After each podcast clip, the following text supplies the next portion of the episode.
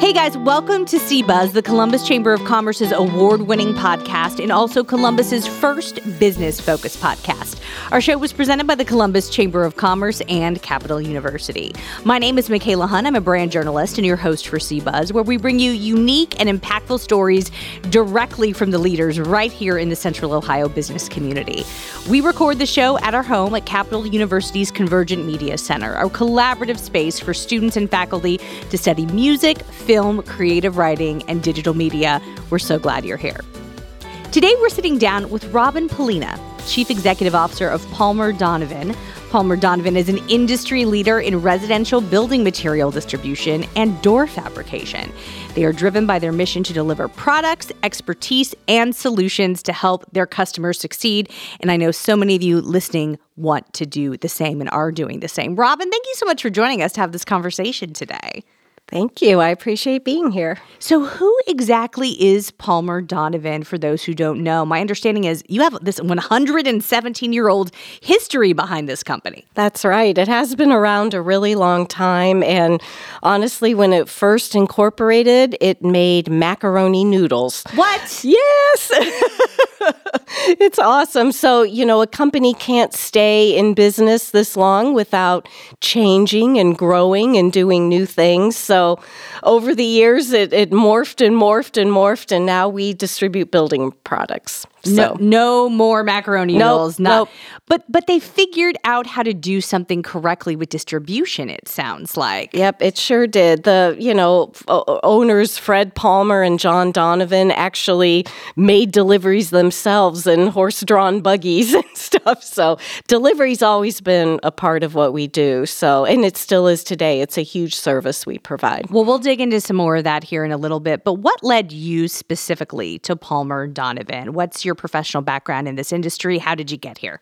So I was um, an auditor at the firm that did the audit at Palmer-Donavin, and I remember um, going on a cold winter uh, evening to cycle, or not to cycle count, to do our physical inventory. And I had to audit all those counts, and it was miserable. so, but the um, CFO at the time remembered me, and I would say, you know, a few months later, he was looking for a controller. He was trying to do all of that work himself, and it was time to add staff. And he just reached out to me and kind of liked what he saw when I was counting. and um, I, I, really wasn't looking for a job then, but you know, public accounting is it's a lot of hours. It's pretty stressful, and there was just something kind of special about that place. So I went ahead and you know put a resume together and went over to talk to Dave. That that was my first boss there, and you know it just felt right. So I started there as assistant controller, actually, and just I would say two years after that, he decided to leave the company and go out on his own. And I'm like, well, gosh, I don't think I'm ready to be a CFO. That's what he was. And um, I, I kind of got some coaching both from my family and from the CEO there. Hey, why don't you put your name in? Who knows what'll happen? And it's kind of a funny story because I was not the first choice for the CFO. I was actually the third choice um, from, you know, uh, my, my former boss's name is Ron. Ron decided that, yeah, there's a couple other people with a little bit more experience can kind of hit the ground running, but they both turned him down. Aha. I know. So I was kind of maybe a consolation and maybe somebody that was going to need to really learn the business. I certainly knew accounting, but a CFO does so many more things than that. So I had to hire my replacement and kind of started that journey. And I didn't know how long I would do it, but the the pro- the thing about Palmer-Donavin is it's always growing and changing. It was always challenging, you know. And before I knew it, 23 and a half years went by and then and then the CEO job opened. Well, so and, and that's so that's the funny thing right now. And the entire story you're telling, you know, you were the constellation yeah. prize, so to speak, but that road led to a CEO role. Yeah, and so I think know. you never know, and we have to think about our journeys like that. I think you know we may feel like we might be turned down for something because we don't have enough experience now, Mm-hmm. but that doesn't mean it's not possible that we could that something happens and the road turns. That's right. And it takes a lot of, you know, good people around you, people really rooting for you, being patient and teaching. But I think what what was always okay for my boss, it, I, was willing to learn. You know, I knew I didn't know everything. So I, I was willing to do it. And, you know, he had patience. And I, over the years, I just sort of got better and better. So that evolution from CFO to CEO, I take it that absorption and willingness to learn still was there, but finance is at the at the core of so many businesses. Obviously, you bring so much into that CEO job. Mm-hmm. Anyone does. But what do you think really made the difference from going from CFO to CEO for those kind of think i mean we- have a lot of people who are probably in a position similar to this or within mm-hmm. finance and thinking what is this going to lead into in terms of executive leadership Yeah, it, you know, it's my, my journey, and because I'm still obviously on it, I've only been the CEO for a couple years. By the time I maybe get this down, I'll probably be ready to retire. So, oh well, the board knew what, that. what have you learned so far then though that's Yeah. important Yeah, I think it's it's a lot about learning to go from the support role kind of behind the scenes to the front man. And that that's not an easy thing for me. Even though I really do understand and know the business well I I am much more comfortable behind the scenes no question. So you know I try to leverage that and make it a lot about my team and supporting them. And I, I kind of think we have an office of CEOs at Palmer-Donavin. It really just isn't me. I mean, I I need all those great people around me, or yeah, I mean, I couldn't do it. well, this is the perfect follow up question to that. What is your leadership style and how do you implement it daily at Palmer-Donavin? The best way I could describe it is servant leadership. I mean, we we have practiced that for a long time. I did it in my former role too, but it's just kind of on steroids now. The place I am in my career, you know, where retirement is definitely visible to me, I, I just as soon as I got this job, I had to start thinking about who was coming next. There's no question. So I'm not afraid, you know, of that. I think that's a good thing, and I'm I'm all about developing, you know, the people and supporting them on my team who who you know desire that growth. We we really have a growth culture at Palmer-Donavin. We've been recently really working on that, really defining what that means, and you know, for the leadership team, it, it's just critical. We have to model it. All of the employees have to see that we're trying to grow and do new things and grow the business. And but you can't grow a business if your people aren't growing. Yeah, so let's talk a little bit more about defining that culture, what you guys are working on right now. What is the current environment? And what are some of the neat things you're providing for your employees as you define that culture? So you know, we we are kind. It's kind of cool because we're an employee-owned company. We're owned by an ESOP, which stands for Employee Stock Ownership. I wondered Program. what your water bottle said because Yes, it says ESOP it on it. So that's what that is. Yep. Okay. Yep. And and it, it is a retirement plan. It's a trust that owns all the shares of our company. But what it, it also is part of how you operate. So just this year, we rolled out something called our purpose driven principles, which are behaviors and actions. We've defined what we're actually going to do or really practice doing because none of us can do it perfect all the time. But we have these 28 behaviors, and there's a lot of them, but they support the mission, vision, and core values that we uphold. And the very first principle is think and act like an owner. I mean, you know, mm. you are an owner at Yeah. Palmer-Donavin when you work at Palmer-Donavin. So, you know, we expect you to make decisions and care about what you're doing and care about your internal, you know, fellow employees and our external partners like customers and suppliers. So, you know, it's it's really part of how we operate and work. So an ESOP is a retirement plan, but it's also a way of being. And we really try to leverage that.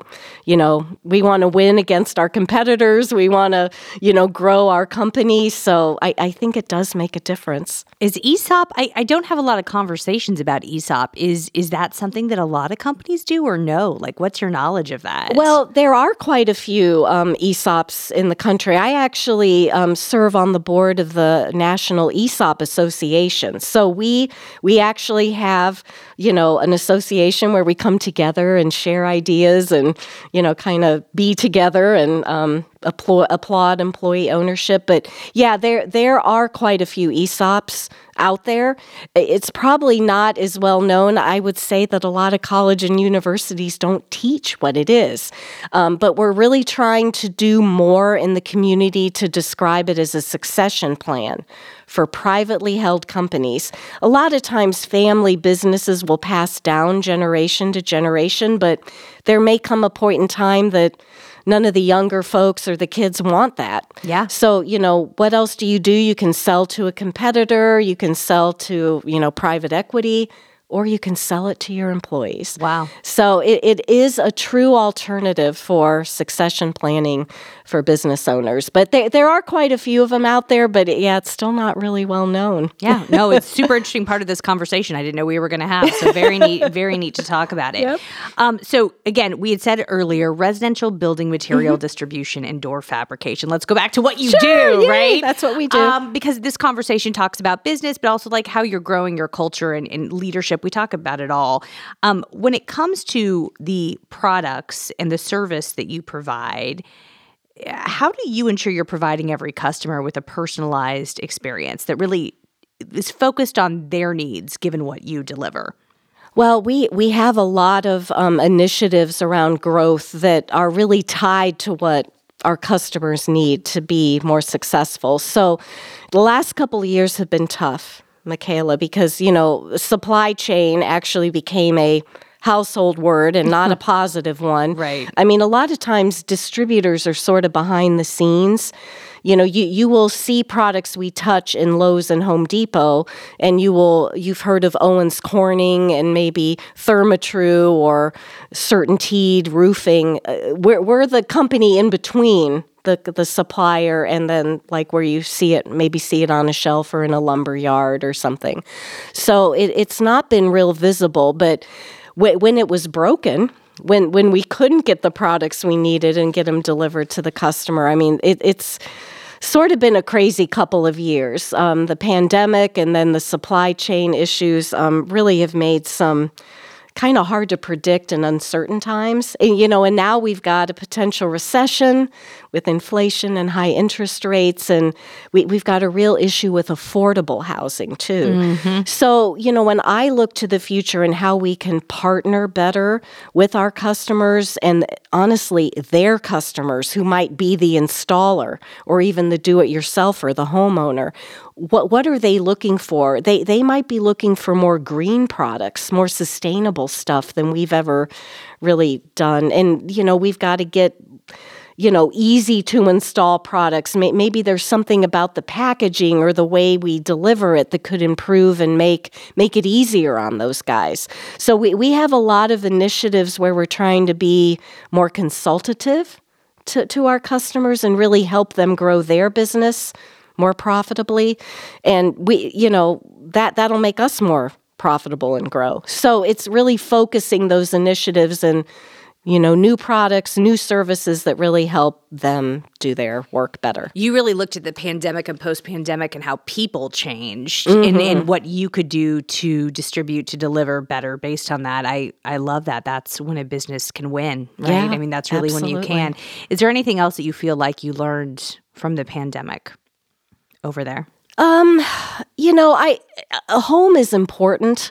You know, we're really making homes, creating homes and part of that and then making them more beautiful and you know, better to live in. So even even with finally being able to get out of our homes and do other things, coming back to home is important. So I think it's pretty inspiring what we do. I mean, it's not fancy. We we put materials on trucks and deliver them, but I don't know, deep down it's about the home. So, you know, I, I think the pandemic has shown us home is important. It really is. You guys are also very involved in the community. Palmer-Donavin is. Um, yep. Talk to us about how exactly you you all are involved. First of all, this is a very common theme for employee owned companies. It's not just about us, it just naturally tends to you know, as you build wealth for your employees, they want to share it. So it's pretty cool because we're not the only ones that do it. But the first thing I want to talk about is that actually what we do for our own employees, we have a very robust peer to peer donation program at our company. So, what that entails is people can uh, donate PTO or paid time off that they're not using to someone else, or they can donate, you know, money to an employee that may be struggling with a health issue or a family issue and they have to be off work for a while. I can I, I just get so excited when I see how much good we do actually for each other first. And that really again enhances the culture and allows us to retain our employees like unbelievably well. So that that was the first thing. But then then we also extend out into the community. Um, we built a house when we turned 100 years old back in 2007. We built the Palmer-Donavin House, and that that's a home. Um, for a, a, a, charity be called I Am Boundless now. Back then it was called Franklin County Residential Services. Mm-hmm. They, they, provide a lot of uh, community support for developmentally disabled children, but that house is a respite care facility. So when a parent or a caregiver needs, you know, a couple hour break or a week vacation, it's a safe place for them to bring their child to stay while, while they need some time away. So we're really proud of that. It's in Grove City, and we we've occasionally gone back and done some sprucing up or you know yard work for for that home, and um, you know we we've got some history in that because our former owners all knew each other because they had a developmentally developmentally disabled child. So that that's how they came together in the 1960s and kind of bought the company from the previous owner. So we're we're tied into that. So, so many threads stuff. throughout yeah. with a yeah. lot of really good intention. Yeah. And again, kind of circling back to your mission. And I take it the 28 behaviors. Like I yeah. take it all of this kind of circles back into that. You're personally um, extremely involved in the local Columbus community. How do you how do you get it all done? How, you know, you have this professional schedule and commitment, and then personal and the community involvement. How does it all come together for you, and how do you really make it happen, Robyn? Wow, what a good question. Um, you might not think about it a lot. You might just I do. So. I guess some sometimes you do. I mean, I personally think it's really important to to say yes. it's it's kind of what got me here. I mean, all through my career, I've been encouraged to, you know, go for that job or go ahead and volunteer and take the time to do something. And I, I just have gotten so many more benefits out of it than the time I spent, honestly. Um, even serving on the the board of the Columbus Chamber of Commerce. I mean, I am connected to people so much smarter than I am and so much more experienced. I'm like, oh man, when I get done with the meeting, I'm like, okay, I got to write all this down. This is just amazing. So, Isn't that that's what you want to be around though? I mean, like do. iron, but I will say iron sharpens iron, right? So, I mean, but that's fantastic that you but you also said you had very kind of in terms of growth you're always thinking about growing yep. too yep so you were saying though that because we were talking about how you get it all done, how do you get it all done? Well, I mean, I I don't think about work life balance. Um, I, I think about integrating my life. So, in many ways, sometimes when I volunteer, I'm actually having a lot of fun. I mean, I'm doing something I enjoy. Or, you know, when I'm at work and then we decide to go to dinner and celebrate, I'm, I'm with people that I genuinely love to be with. So it's an integration in my life that ke- keeps me very happy. I'm I'm happy and love to do all this new stuff. Some of it's uncomfortable, like doing a podcast like this. You're doing great, by the way. okay, but you know, uncomfortable. Then when you're done, you think, yes, I did that. See, I said yes, and I'm going to try it. So it, it's integrating my life and just you know, yeah, sometimes you have to say, hey, I just don't have time for that today. But, you know, I know when I walk in, to my job every day that I have to remember, yeah, I don't have this like detailed task list like I used to have as CFO. I, I need to be available to people. Yes, there are things I want to do, people I need to call, connections I want to make, but I also need to have time to just walk around and observe and say hello to people and, you know, stop by and ask them how they're doing. That, that like this check off that I've done kind of social stuff. Ooh, you know, that's kind of a new task. But it, it is part of what I have to do now, like being out front a little bit. Yeah, the face so. of the, the, face of the company, yeah. really.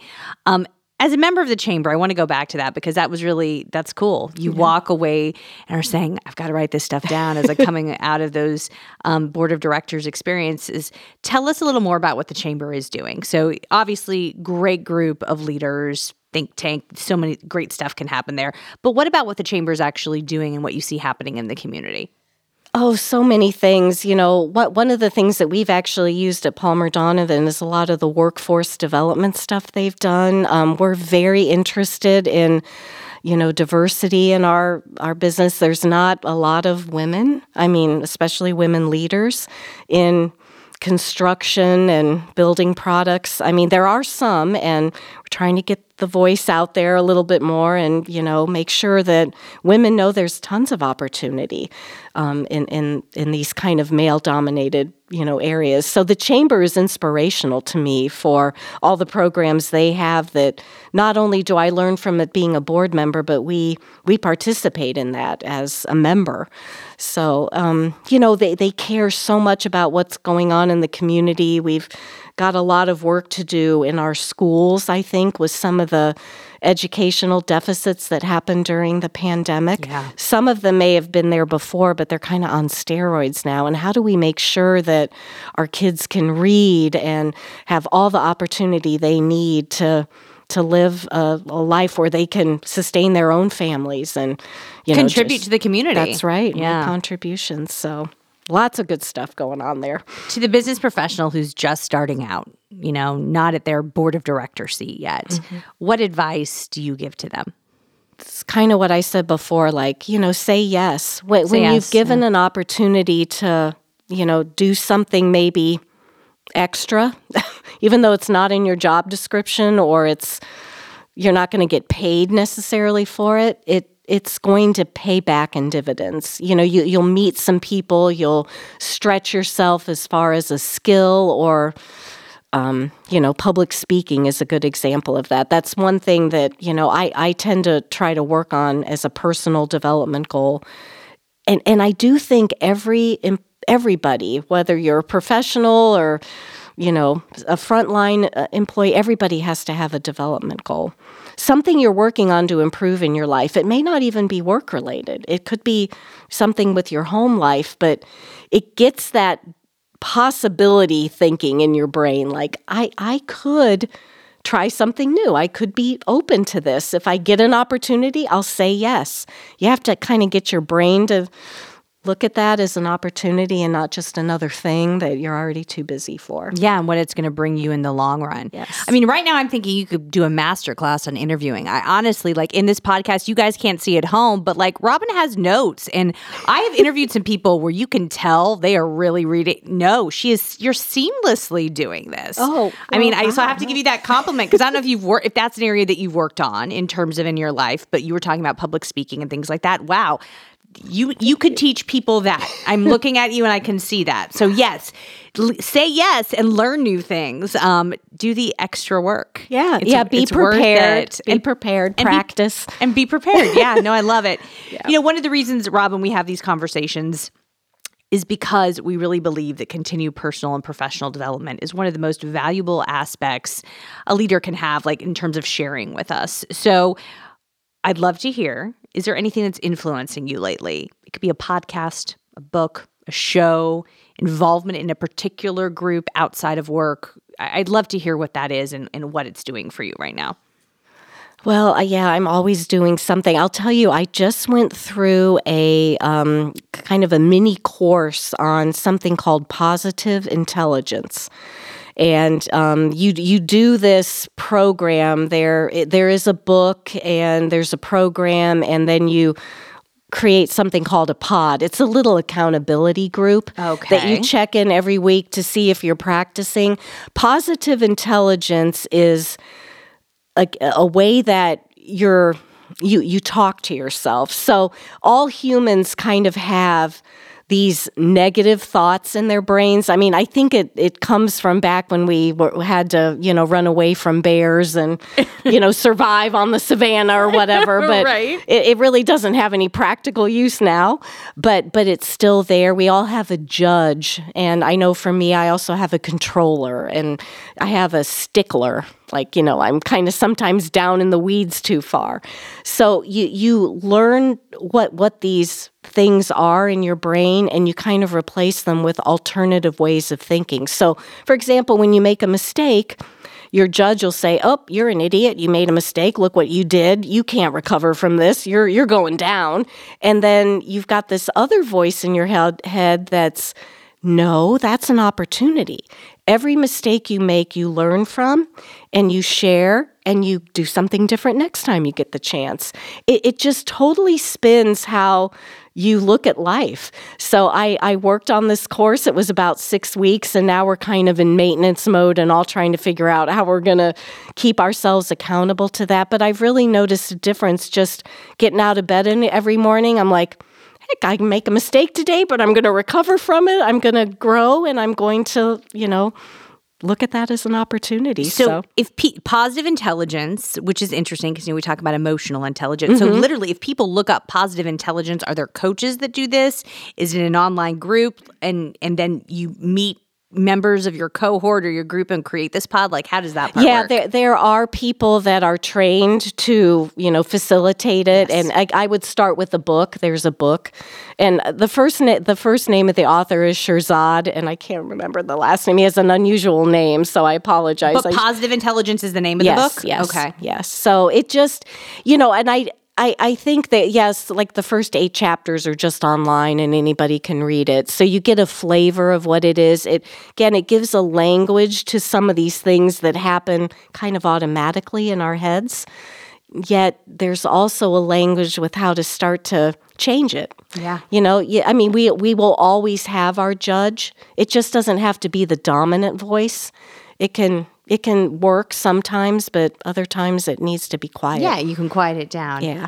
Um, well, I've learned a lot today. So thank you for your time with us. I told you to go fast, and it, does. It does it. It's already done. already done. So thank you for taking the time to be here with us today. Oh, thank you, Mikaela. You do make it easy. I so appreciate it. No problem. And you know, a lot of people are going to be Googling ESOP Okay, you know that. Yay, I mean, let's I, make more of them. like I, I have a feeling people who've listened to this episode will because they'll want to know more. It seems super valuable. So yeah. thank you for sharing sure. that journey and what you're doing kind of on a national level too yeah, with the yeah. with others. So really appreciate that. For our listeners, if you want to know more about Robyn's endeavors and what she's doing with Palmer-Donavin, go to palmerdonavin.com and that is D O N A V I N, Palmer-Donavin with an I.com. If you enjoyed today's episode, be sure to let us know by sharing your ratings and reviews on iTunes, Spotify, wherever you might be listening to this podcast. Your reviews help people find our show and hear our community stories. We do read your feedback and we value those ideas as we plan for future episodes.